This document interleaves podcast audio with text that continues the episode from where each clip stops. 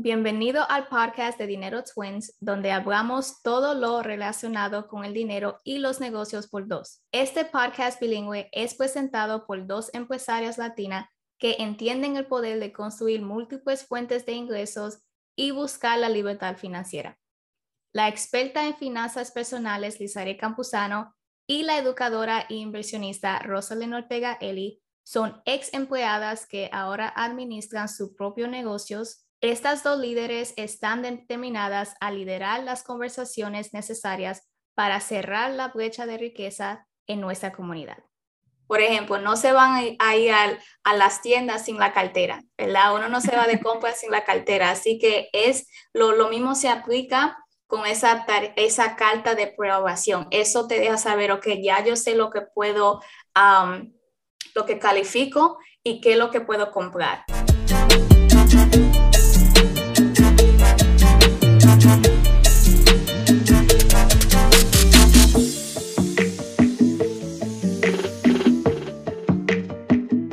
Saludos, saludos a todos. Bienvenidos al podcast de Dinero Twins. Hoy se encuentran en el episodio número cinco y hoy vamos a hablar de los cinco consejos de compradores de casa por primera vez.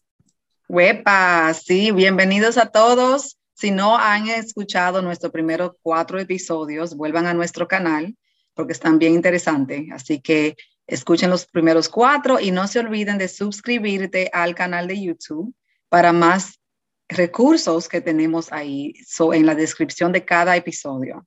Ok, dímelo, Twin, ¿cómo tú estás hoy? Dímelo, estoy bien. ¿Y tú, Twin, cómo te encuentras? Todo bien por aquí. Aquí súper emocionada porque este episodio es exactamente lo que yo hago en el día a día. Así mismo, así que hoy vamos a estar hablando con la experta en bienes raíces y vamos a hablar desde cómo es que ustedes se pueden encontrar una situación mejor o mejorar su situación para poder comprar una casa, y si ya lo están haciendo, cuáles son algunos consejos que pueden um, coger de este episodio que le puede ayudar en, en su en su, ¿cómo es esa palabra? En su búsqueda, así mismo. Sí, sí, sí.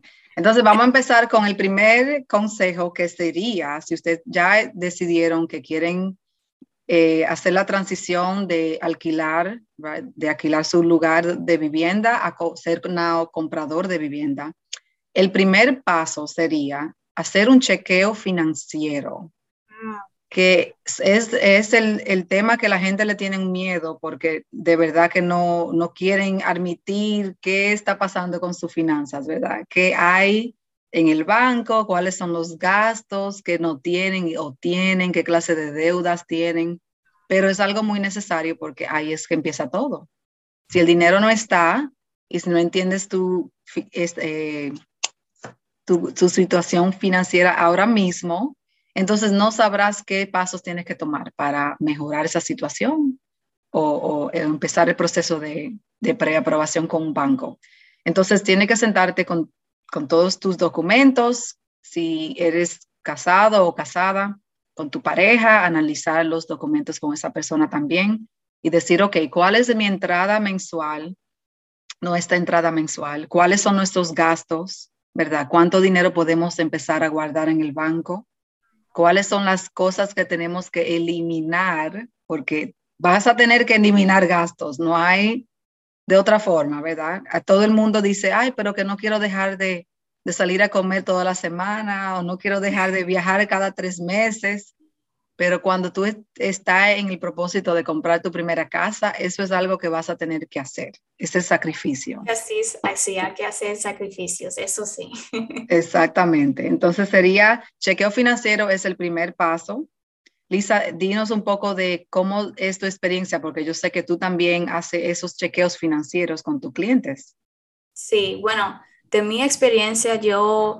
Um, ayudos, ayudamos a muchas familias a tener un presupuesto, ¿ok? El presupuesto es solamente tú poner una específica cantidad cada mes a que vaya a una, un fondo de emergencia, a que vaya a pagar las deudas, a que vaya al colegio de los niños o um, cualquier, cualquier otros gastos que uno tiene en una casa.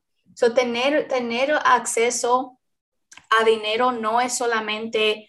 ok, yo tengo un ingreso y tengo gastos y ya, pero mucha gente no saben cuál es, cuál es la salida que tienen en una casa, solamente saben la entrada, pero no están a tanto de las salidas. Así que quiero dejar saber que uno tiene que hacer uh, un chequeo financiero.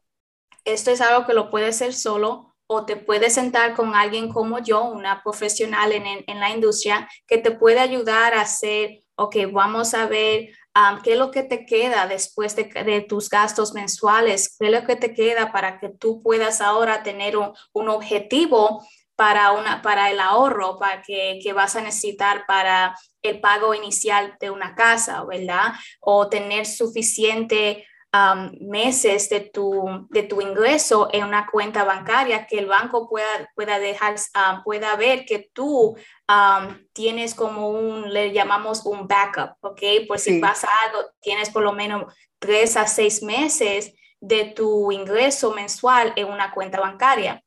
Así que son cosas que mucha gente no sabe que son necesarias, pero para tú poder llegar a donde quieres llegar, tienes que primero ver a dónde estás, ¿ok? Tenemos que analizar las cosas y el chequeo financiero es algo que no lo pueden evitar. Lo puedes evitar por lo más que quieras, pero mm. todavía te va a dar como, yo siempre digo, una... una bofetada en la casa, en la cara, ¿verdad? Porque te va a llegar un tiempo que... no lo puedes evitar, ¿ok? Yo siempre Así digo es. que para la compra de una casa deben de apartar el veinticinco a treinta por ciento de tu ingreso para la renta o para la hipoteca, ¿ok? Si en este caso, si lo vas a hacer soltera o soltero o, o casado, lo quieren hacer con el ingreso de los dos o solamente un ingreso, como lo quieren hacer. Sí, muy bien, así es. Es algo que no pueden evitar, eso es, eso es la verdad.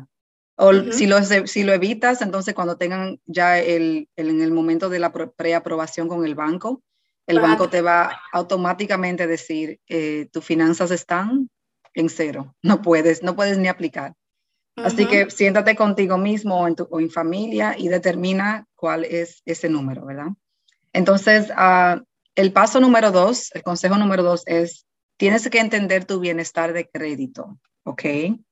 Es también... la segunda parte más importante de este proceso, porque el banco no te va a dar el préstamo o te va a dar el interés alto si tú no tienes un crédito que está eh, en, en línea con lo que ellos están buscando, ¿verdad? Entonces, corre tu crédito. Si no sabes cómo hacerlo, voy a poner las, los, los enlaces de las páginas de, los tres, eh, agen- de las tres agencias donde puedes correr tu propio reporte. Nada más tiene que entrar tu cuenta, pagar, creo que son como de diez dólares por cada reporte o puedes comprarlo todos juntos, los tres. Y siéntate y, y analiza eso, ¿verdad? Si no tienes el tiempo o no sabes exactamente qué hacer, puedes encontrarte con una agencia o contratar una agencia que te ayude con ese proceso. Pero es algo muy importante porque no quieres gastar tiempo en empezar la preaprobación, la búsqueda de casa, guardar el dinero, si todavía no, se, no entiendes ni qué está en tu crédito, ¿verdad? Es algo que es súper, súper necesario. Entonces, sí. Lisa, eh, ¿por qué es importante, verdad? Y, y además de tener, para las personas que dicen, ah, pero yo no necesito el crédito porque voy a usar cash. ¿Qué le bueno, decimos a ellos? No, no todos tenemos ese lujo, ¿verdad? De comprar sí. una casa cash y más ahora en la situación que estamos económicamente. Pero si la tienes... muy bien.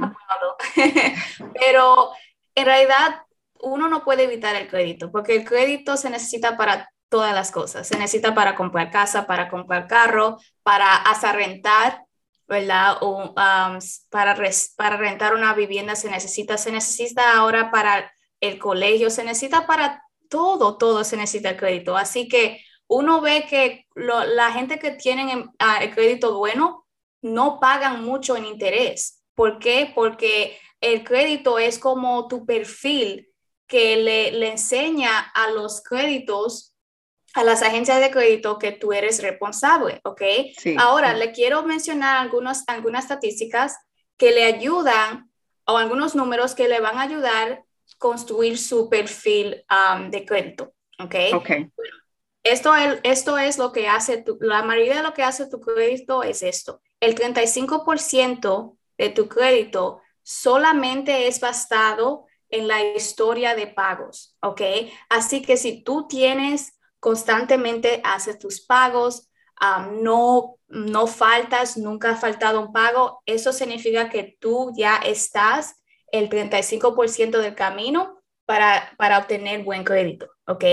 Cuando uno falle o uno falta un, un pago, uh-huh. eso hace que su crédito baje algunos, sí, puede ser posible hasta cincuenta puntos, ¿ok? Sí. Ese es un golpe que tu crédito coge, que es el más grande, ¿ok? Eso nunca, nunca uh, falten un pago. Pongan sus pagos en automático, que lo pueden hacer ahora con la tarjeta de créditos o cualquiera, cualquier otro préstamo que tengan para no faltar. Uh-huh. El treinta por ciento que le sigue son las cuentas, que, el, el número de cuentas que tengan, ¿ok? Si tienen más cuentas, a veces eso le ayuda más con su crédito porque van a ver que tú eres responsable con muchos t- diferentes tipos de crédito, ¿ok? Sí. El quince por ciento es la duración que uno tiene crédito. Lo más largo o, o lo más largo la historia que, que con crédito, lo más bueno que es, porque van a, van a ver que tú has tenido ya crédito por mucho tiempo y eso le, le da la confianza a, los credit, a las agencias de crédito que te pueden um, um, prestar dinero. Sí. El diez por ciento es hacer el, el crédito nuevo, así que estás buscando por nuevo crédito. Yo digo que si estás buscando casa, no busque por crédito nuevo, porque eso solamente te va a dar como un reset a tu, a tu crédito sí. perfil. Eso okay, no busques por más crédito si estás ahora mismo buscando una casa o preparándote sí. para eso. Y el último, el otro diez por ciento va a ser la mezcla de créditos. O si tienes, si solamente te ves que tienes tarjeta de crédito, ellos también quieren ver que eres responsable teniendo un préstamo de carro uh-huh. o hasta otra, otros diferentes tipos de préstamos, que lo que sea, pero ven que puedes ver de, um, que eres respons- responsable con diferentes tipos de crédito, ¿ok? Exactamente. Eso te hace el cien por ciento de tu crédito perfil. Sí, eso es muy, muy bien, muy bueno para entender, hay que entenderlo, ¿verdad? Porque lo que pasa es que hay personas que dicen, oh, yo nada más tengo una sola tarjeta de crédito. No, yo no debo, no le debo dinero a nadie, pero mi puntaje de crédito nunca sube. Uh-huh. No va a subir porque tú no estás usando tu crédito, tu línea de crédito. No hay suficiente historia para un banco, para las agencias subirte ese puntaje. Entonces tienes que encontrar el balance. No puedes tener una sola tarjeta o cero tarjetas y esperar que tu crédito sea alto porque no tienes historia de crédito. Lo mismo con, ¿verdad?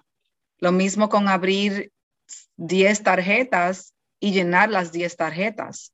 Ya el banco va a ver que tú tienes una, una historia de, de usar tu línea hasta el máximo y tal vez te vas a arriesgar porque a veces no vas a poder pagarla todas en ese mes y algunas te van a, a pagar tarde o no se van a pagar. Entonces, tiene que encontrar el balance perfecto, ¿verdad? Dos o tres tarjetas, usarla mínimamente. Casualmente, sí. Casualmente. Eh, no siempre pagarla toda cien por ciento, pero puedes dejar un poco, un balance pequeño en ellas. diez por ciento, veinte por ciento es, es lo que recomiendan. Pero es súper, súper importante, sí. Sí, porque yo también he visto, yo he visto las dos cosas. Yo he visto gente que, que tiene una tarjeta de crédito, pero no la usan. Ajá. Y yo entiendo porque a veces la gente piensa, bueno, si yo tengo crédito, uh, si yo le debo a personas, no me gusta deberle, lo que sea. Sí. Pero la cosa es que yo también he visto que la, la gente tiene una tarjeta de crédito, la, la, la tienen por un año, no la usan y después se la cierran. Es posible que ya después que tú tengas una tarjeta de crédito y que no la estás usando por mucho tiempo, eh, la, la compañía tiene el derecho de cerrártela y se te la sí. cierran hasta peor. Te vas a sí. ver con, con tu crédito perfil, porque ahora esa cuenta cerrada ya te va a quitar la historia que tenía con esa tarjeta o tarjetas de crédito. Exactamente, sí. Eso también yo lo he visto, sí. Muy importante decirlo. Porque eh, también esa mentalidad que tenemos a veces, ¿verdad? Que, que los, nos criamos con que no le debas a nadie, no cojas cosas en crédito, pero eso te va también a, a no te va a ayudar. Así que uh-huh. tienes que encontrar el balance de las dos sí, cosas. Yo lo que hago que a mí me ayuda es que todos mis gastos mensuales, yo la pongo, yo lo pongo en tarjeta de crédito, porque qué pasa es que en la tarjeta de crédito me genera puntos, me genera, sí. um, you know, gano rewards. Sí, no sé, sí. Bueno, la, la cuestión es que yo la, yo la pago, yo en vez de pagar mi, mi biles directamente, yo la pago la, con la tarjeta de crédito y así gano los puntos, pero la estoy pagando de una vez. Ok, sí, sí. So, eso también me da la... Me, me deja que mis tarjetas sigan activas y estoy utilizando y, y, cre, y creando, creciendo mi, mi crédito. Sí, eso va a ayudar el puntaje, claro que sí. Uh-huh. Sí. Entonces, el tercer uh, consejo sería, eh, vamos, toma el tiempo de buscar programas de asistencia de pago inicial, porque sabemos que eso es lo más difícil. Cuando las personas dicen, quiero comprar casa, no puedo guardar más de lo que estoy guardando por los gastos, pero no saben que hay programas que te pueden ayudar con el pago inicial. El pago inicial es lo, el porciento que hay que dar del, sobre el precio de la casa para garantizar esa compra, ¿verdad? Hay diferentes programas que dan diferentes cantidades, pero uno que quiero mencionar es con el banco de Bank of America, que ellos tienen un programa en varios estados donde puedes eh, eh, apuntarte en el programa. Ellos te, te van a dar un, una planificación y te tienes que, que seguir ese plan, ¿verdad? Te pueden dar hasta diez mil dólares para el pago inicial de tu primera casa y también hasta siete mil dólares para los pagos de cierre. Los pagos de cierre es algo que las personas nunca en verdad calculan, pero cuando tú compras una casa, no es solamente el pago inicial que tienes que tener. Tienes que también tener el pago de cierre, que es cuando se, el, ya cuando se firma el contrato al final del proceso, que se cambia la propiedad del dueño que era al dueño de ahora, que eres tú. Hay gastos que hay que pagar. Hay que gastos del eh, el abogado, gastos de impuestos de la localidad. Hay que pagar los, eh, los tra- el, el transfer de papeleo de, de dueño a dueño, um, seguro de casa. Eh, to, hay muchos, muchos gastos. Se calcula que por lo menos dos por ciento del precio de la casa es el número que tienes que tener guardado para el cierre de una casa, por lo menos dos por ciento.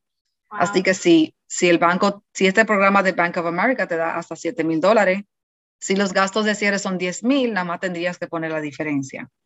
Entonces, es un programa bien bueno. Ya yo conozco algunas personas que lo, que lo han usado.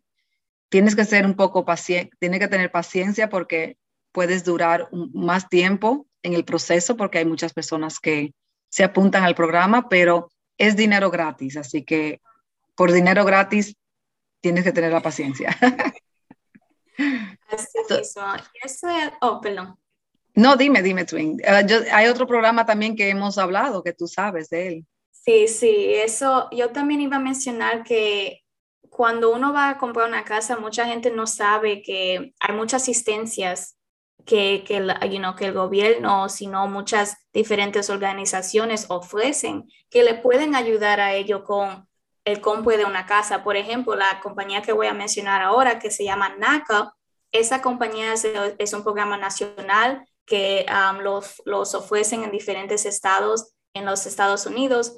Y lo que uno puede hacer con este programa es que este programa te pone, um, te puede ayudar con el pago inicial, pero este programa se va a coger un poco más tiempo, ¿verdad? Si es, si es gratis, tienes que tener paciencia. Este programa puede durarte hasta un año. Ellos te van a, te van a ayudar con, uh, te van a sentar con un coach. Este coach financiero va, te va a estar dando chequeo financiero cada tres meses o seis meses.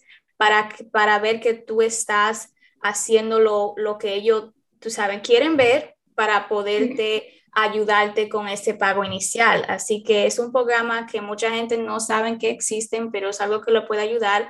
También tienen clases en español, así que vamos a poner el enlace en la descripción para que ustedes también puedan tener eso como otro recurso que le pueda ayudar a comprar su casa. Buenísimo, buenísimo. Si sí, no hay excusa, tienen que tomar el tiempo, ¿verdad? Para, para dinero gratis, si está ahí para ustedes de, de beneficio, hay que hacerlo. Sí, eh, cojan, cojan la ventaja y, y háganlo, porque claro, de verdad le va a ayudar muchísimo.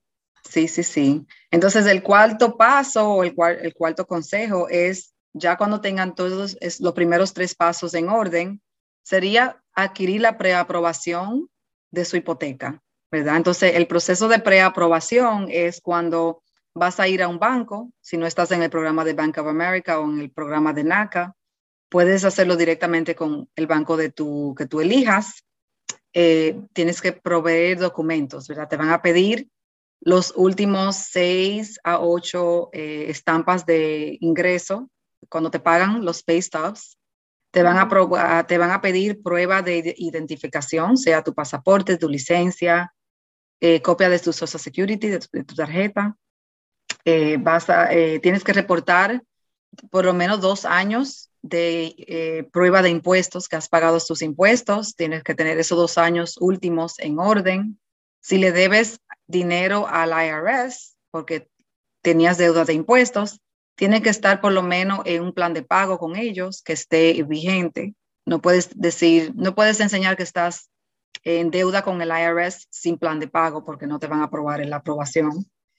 Y lo más importante es si estás casado y separado, casado legalmente aquí en los Estados Unidos, tienes que probar o una separación legal, que es el documento que uno llena con la corte, o un divorcio, porque lo que pasa aquí es que van a saber si estás casado legalmente o no. Cuando corran tu Social Security, toda esa información va a salir. Y um, tienen que asegurarte de que, eh, tienen que asegurarte de que uh, esa, ese estatus legal está, eh, ¿cómo dicen? Fixed, está arreglado. Está arreglado. Sí, porque por ley, si tú compras una propiedad y estás legalmente casado, esa otra persona Tendría, tendría que ser apuntada en el título de la propiedad. Mm. Y es algo que algunas personas no saben. Entonces dicen, ah, yo, yo tengo como diez años que no sé de esa persona, estoy legalmente casada, pero no estoy con ellos, no sé dónde están. El banco, separado, el banco no va a dejar que tú hagas un cierre de, de, de hogar si no tienes ese papeleo ya resuelto. Así que es el último wow. paso. Sí. Lisa, no lo sabías, ¿verdad? Eso. No, no lo sabía, la primera vez. Y qué bueno saber eso, porque mucha gente piensa, bueno, si yo, voy la que, si yo soy la que voy a comprar la casa, ¿por qué, tú sabes, tengo que poner a, a mi ex esposo o ex esposa que ya estamos separados, pero legalmente, ok, se ve que están juntos o esa persona también tiene el derecho? Ok, claro. no, queremos, no queremos cometer el error que um, compramos casa Pasa y esa persona ahora, ya que estén, ya después de tener muchos años separados, ahora quiere reclamar algo que a lo mejor no le pertenece, ¿verdad? So, para, para que no tengan ese problema, sí. uh, prepárense, ¿ok? Hagan el divorcio oficial, lo que tengan que hacer, ¿ok? Para, para que no tengan otras, otros problemas que después vengan en el, en, con el tiempo. Sí, sí. Y siempre hay, hasta hay personas que dicen, no, pero yo soy casada en otro país, yo no soy casada aquí. Pero eso es más difícil que lo sepan porque en verdad eh, lo que ellos van a investigar es lo que se ha hecho en, en este país. En este pero país. Si esa persona viene de ese país y reclama y enseña documentos de que sí estaba legalmente casado contigo, ya estás abriendo otro problema que no es necesario. Así que hay que saberlo, ¿verdad? Hay que saberlo todo y estar preparado. Bueno, y también tengo, tengo otra pregunta. Para los que no tienen social, pero tienen I T I N, ¿el, el proceso sí. también es igual? Sí, el proceso es igual. Eso quería también añadir. Eh, no solamente necesitas social, si tienes el I T I N, que es una diferente forma de, de, de trabajar, ¿verdad? Um, de documento. También puedes, eh, hay bancos que sí, te pueden dar una preaprobación, pero entiendo que te van a pedir mucho más documento, van a querer ser más, estar más seguro de tu estabilidad económica, así que van a buscar, tal vez no te pidan de cuatro a ocho semanas de prueba de empleo, te van a pedir un año, ¿verdad? Van a, van a hacer más estudios, más a fondo para entender tu, tu situación financiera, porque todavía no has completado el proceso de ser residente permanente o lo que sea, entonces van a tomar más más iniciativas de chequear tu información. Wow, interesante, interesante. Así que no, no se desaniminen si ustedes están viendo este episodio, pero no tienen un social, están en el proceso de um, terminar sus papeles, lo que sea, o comenzándolo, todavía también tienen el derecho o tienen recursos para poder también comprar su casa. Claro que sí. Y siempre, como digo, chequen con su abogado o su abogada para exactamente la ley, porque cada estado es un poco diferente. Eh, pero si tienen alguna pre- pregunta legalmente específica a tu situación, entonces asegúrate de hablar con alguien en las leyes porque te lo pueden explicar un poco con más detalle. Sí. Uh-huh. Sí. Okay, listo. Entonces, así que ya estamos más del cincuenta por ciento del camino para comprar nuestra casa. Casi, casi. Yes. Okay, entonces el, el último proceso sería ya cuando te dan tu pre- preaprobación, el banco te va a decir, ok, Lisa, te vamos a preaprobar por trescientos mil dólares. Ese es el, ese es el presupuesto que tú tienes para comprar tu primera casa. Y entonces ahora sabes que lo, cuál es el número que tienes que usar. Porque uh-huh. hay personas que no lo saben y, y se imaginan comprar la mansión sin saber cuánto van a tener de aprobación. Entonces la búsqueda, la búsqueda de propiedad se hace en ese momento.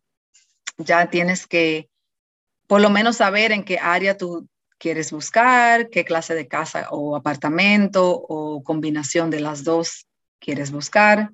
Eh, vas a encontrar que cuando empieces ese, ese proceso, porque las cosas están bien caras ahora mismo y hay poca, poco inventario, vas a tener que ser flexible porque tal vez en tu mente tú dirías, bueno, yo quiero vivir en esta área, pero tu presupuesto tal vez no te va a dejar comprar en esa área. Entonces hay que estar bien, bien flexible en ese proceso porque vas a encontrar que no vas a, enco- no vas a poder comprar todo lo, lo que quieres con todos los, las, uh, las, todo lo que incluye una casa que tú quieres, ¿verdad? Puedes decir, ah, yo quiero una casa con patio, con garaje, con cocina nueva, basement renovado, pero si tu presupuesto no da para eso, tendrías que entonces eliminar unas cuantas cositas y decir, bueno, voy a comprar lo que puedo, lo que me alcanza el bolsillo, el bolsillo y la preaprobación. Y con el tiempo puedo ir arreglando esas cositas. Así que con eso le dejamos saber que no, no se vayan a comprar casas sin tener, o bueno, a ver casas sin la preaprobación, porque esto es algo, por ejemplo, no se van a ir a, a las tiendas sin la cartera, ¿verdad? Uno no se va de compras sin la cartera, así que es lo, lo mismo se aplica con esa, esa carta de preaprobación. Eso te deja saber, ok, ya yo sé lo que puedo, um, lo que califico y qué es lo que puedo comprar, ok, porque a veces lo que pasa es que cuando uno va a ver casas, a open houses, pero no tiene algo ya fijo, uno no se quiere gastar, gastar su tiempo, pero a la misma vez no queremos gastar el tiempo de los agentes que trabajan mucho para sí, hacer un open house y cosas así, porque es el, es el tiempo que ellos también hacen y, y trabajan para hacer lo que hacen, tú sabes, para vivir. Así que uno también quiere tan, estar atento de eso, que ya ahora que tengo mi, mi, mi carta, ahora me puedo ir shopping, ahora, ahora puedo ver más o menos qué, qué es lo que puedo comprar con lo que califiqué. Sí, sí, muy importante, porque lo veo todos los días, todos los días la gente que dice, me entré a este website, vi una casa, qué bella, wow, esa es la que quiero. Y le digo, esa es la que quiero, ya me hizo. ¿Tú estás aprobado ya? No, no, no estoy aprobado, no sé ni qué necesito llevar, ni qué, ¿sabes cuánto tienen en el banco? Para, no, todavía no tengo el dinero. Ok, pero ¿para qué todavía estamos buscando casa? Sí, la ilusión. Hay, hay, la emoción, después, después lo que pasa es que uno se emociona tanto, viendo con los ojos, y después cuando sabes te dicen, ok, no puedes calificar, entonces eso te va a doler más, ¿verdad? Porque ya te hiciste la imaginación de que esa era la casa que tú querías. Duele Así, más. Duele más, y porque es, esto es un proceso que lo más simple que nosotros lo queremos poner, no es un proceso simple, no es, ok, ya yo voy, yo voy, ahora tengo mi carta de aprobación, ahora voy a ver una casa y esa es la casa que voy a voy a hacer una oferta y ya me estoy mudando en una semana o dos. Sí, no es sí. así. So, no queremos que ustedes se, se emocionen tanto o que le pongan tanta visión en unas casas sin, sin saber que algo pueden, pueden cambiar las cosas. Alguien, alguien le puede ofrecer más de lo que tú ofreciste y ya de así mismo esa casa no es tuya, ¿verdad? Sí. So, no, no se, no se um, no se, no se apeguen, apeguen no se apeguen, a, a... no se apeguen a, a algo que no es tuyo. Sí, sí. Y también lo que pasa es, mira, el último punto. Hay personas que le dan la preaprobación, encuentran la casa, la ponen en contrato, ¿verdad? Para ya hacer el proceso del cierre. Y a la hora del cierre, esas mismas familias cogen, sacan un carro nuevo, sacan el dinero del banco, wow, dejan el trabajo, o una persona dejó el trabajo, wow, o aparece una deuda nueva porque fueron y sacaron un préstamo personal para las vacaciones. Y ya en ese último proceso de, del cierre, el banco va a correr todos esos números otra vez. El banco va a, va a verificar tus ingresos otra vez. Y por última vez lo hacen. Tu wow. crédito también lo va a correr otra vez. So, así que si algo cambia drásticamente, es posible que al final del proceso te digan, no te, no te vamos a aprobar la hipoteca. Uh-huh. Y por eso vemos tantos contratos que, es, que se caen. Que uno dice, ah, pero esa casa estaba eh, bajo contrato y ahora no. ¿Qué, qué pasaría con la casa? A veces uh-huh. no es, no es la casa, a veces es la persona. Así que escuchen bien, no se vayan, no cambien su estilo de vida, no añadiren, no, de su, no hagan nada. Nada.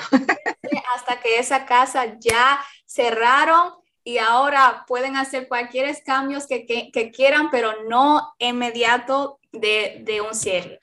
Así es. Cuando tengan la llave en la mano para abrir su puerta, entonces pueden, entonces, hacer, pueden gastar sí. lo que quieren. Así que, y ahora le dejamos con la última, que, que ahora que estamos listos para comprar una casa.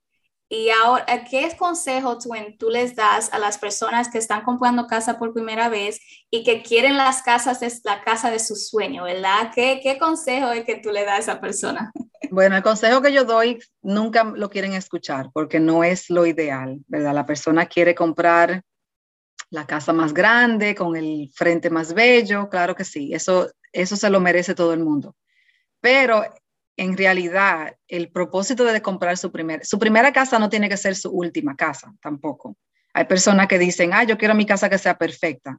Pero si ahora mismo no estás en la posición económica para comprar la casa perfecta, cómprate algo más que sea más en línea con lo que puedes pagar, ¿verdad?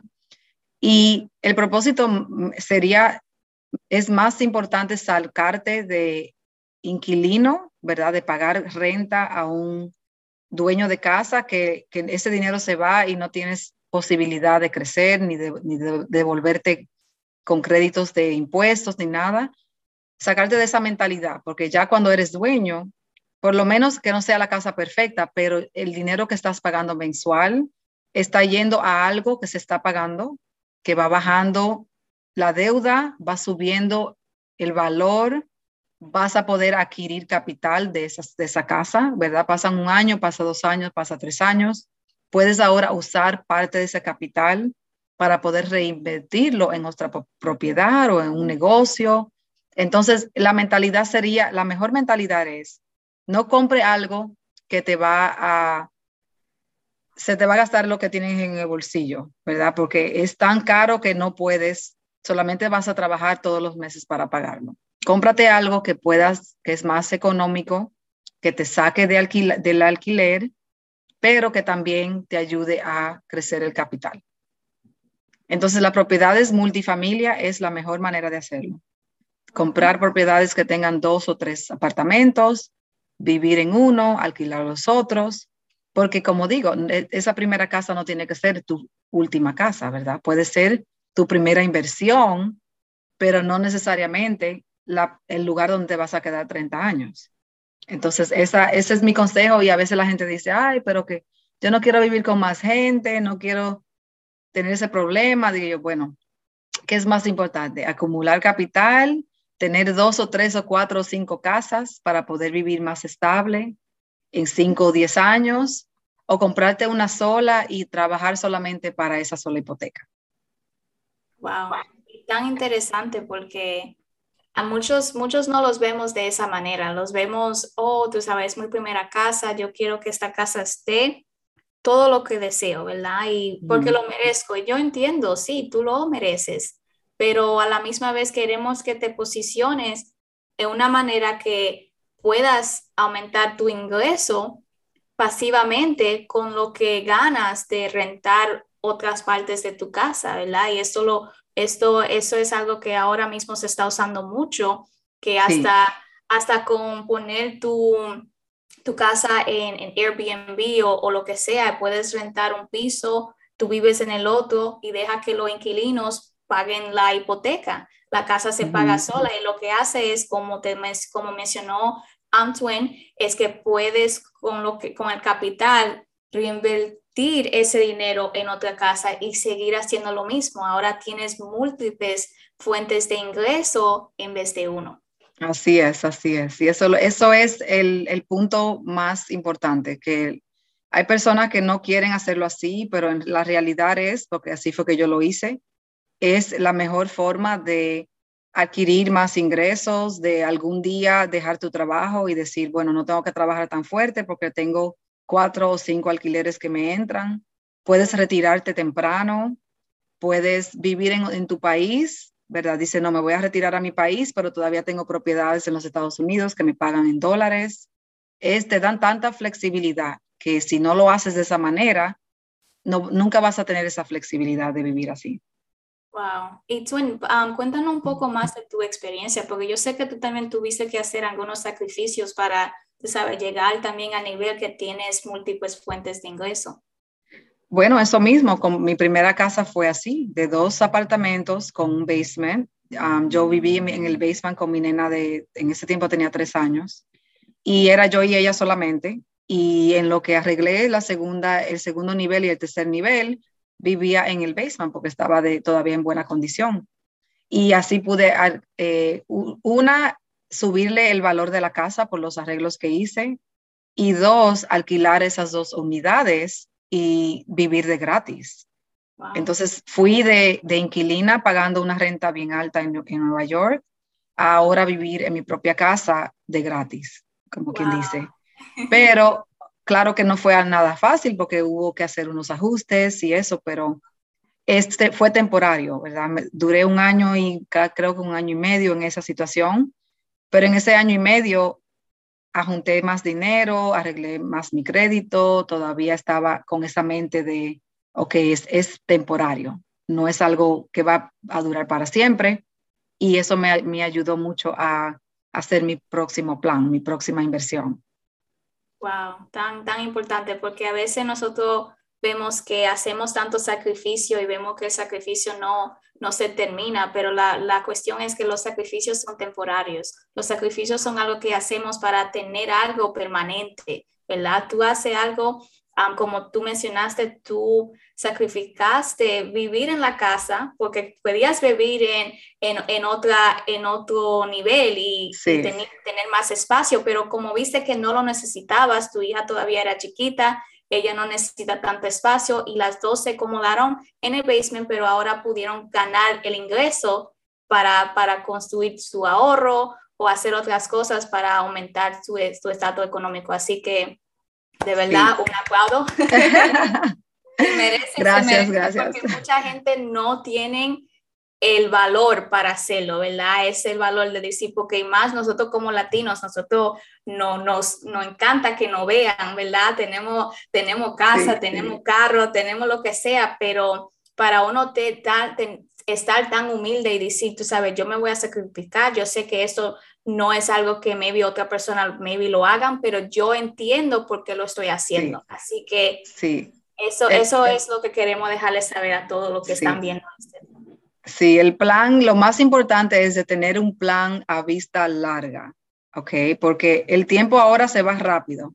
Uh-huh. Así que si tú dices, ah, no, yo no puedo hacer eso por un año. Ah, pues mira, si no lo puedes hacer por un año, no lo vas a poder hacer por nunca, ¿verdad? Porque todo es sacrificio, hasta los trabajos, ¿verdad? Los trabajos uno dice, no me gusta este trabajo, pero voy a durar aquí un año o dos. Uh-huh. hasta que pueda prepararme para el próximo paso. Entonces, como... La gente dura más, la gente dura diez, veinte años en un trabajo y están miserables, pero lo hacen, ese es sacrificio. Exactamente, eso es lo mismo con, con comprar eh, propiedades, es exactamente lo mismo. No te gusta el baño, pero la casa está eh, en un precio bueno, compra la casa, arregla el baño, el año, tú puedes durar un año arreglando un baño. ¿verdad? Aumentando. Sí, no te gustan los gabinetes porque están feos, ok, ¿qué importa? Los gabinetes con mil quinientos dólares tú arreglas unos gabinetes. Uh-huh. Pero las personas, ay, que no, que no tengo el tiempo, que no sé, con el propósito tú lo haces y lo haces. Si de verdad lo quieres, te pones para eso y lo haces y ya. Eso, así mismo, así mismo, wow. Ahora, qué conversación está buena. Qué conversación, ¿verdad? Muchos, muchos consejos buenos que ahora que lo que están escuchando esto um, pueden coger a, hasta ahora mismo y comenzar su, pro, su proceso si ya no lo han hecho para comprar su casa. Así que ahora le queremos dejar saber que también uh, Mi Twin tienen, tiene algunos recursos para ustedes que, que la, lo pueden ayudar a muchos ustedes también posicionarse a comprar su casa. Sí, sí. Entonces, eh, en el mes de diciembre voy a, a anunciar una, un masterclass que es para los compradores por primera vez. Sería una clase de noventa minutos. La voy a poner en mi website empezando en diciembre, así que estén pendientes. Eh, son, la clase es más de, de, detallada de lo que hablamos hoy. Te va a ayudar con paso por paso los, lo que tienes que hacer para... Desde a juntar el dinero, arreglar tu crédito, a encontrar la casa, la localidad, hacer calculaciones, todo eso. Y también va a incluir un, plane, un, un planeador de digital que puedes wow. imprimir y decir, ok, este es mi, plan, mi planeador, voy a apuntar los pasos que tengo que tomar. Va a ser un plan individual para cada persona, porque así eso te va a ayudar a, a mantener eh, los pasos que tienen que tomar, ¿verdad? Porque es, cara, es un poco difícil tomar una clase, hacer notas y después cosas pasan, ¿verdad? La, el trabajo, que los niños, que esto, y te olvida de tu plan. Entonces sería, por eso quise in, incluir algo que sea más, que tú puedas tocar y escribir y, y usar. Así que eso, eso viene en diciembre. Uh-huh. Así que vamos a poner el enlace para esos recursos también en la descripción. Y si están escuchando esto, Eh, um, en, en Spotify o Apple, por favor vayan a, a YouTube um, y, y vean la, la, la descripción para que también tengan acceso a los mismos, a los mismos recursos. Así es, así es. Bueno, Twin, muchas gracias por uh, todas esas preguntas tan buenas. Muchas gracias a ti por la experiencia. Yo aprendí tanto también de, de este tema y yo espero que también muchos que están escuchando eso también vayan a aprender mucho y que puedan también compartir este tema con, con otras personas que también están en el proceso de comprar una casa aquí. Así que espero que le, le gustó y por favor, si ya no lo ha hecho, dale a, a la campanita, ok, sí. Para que puedan estar tanto de todos los, los diferentes temas o episodios que, que tendremos todos los miércoles. Así es, así es. No te olvides de suscribirte, suscríbete al canal, ok. Uh-huh. Uh-huh. Entonces, gracias, Twin. Gracias, Twin. Hasta la próxima. Hasta la próxima. Adiós. Thanks for tuning in. We hope you found great value in the content shared. Make sure to tune in again every Wednesday and to also share our podcast link with anyone who can benefit from the information. Till next time, adiós.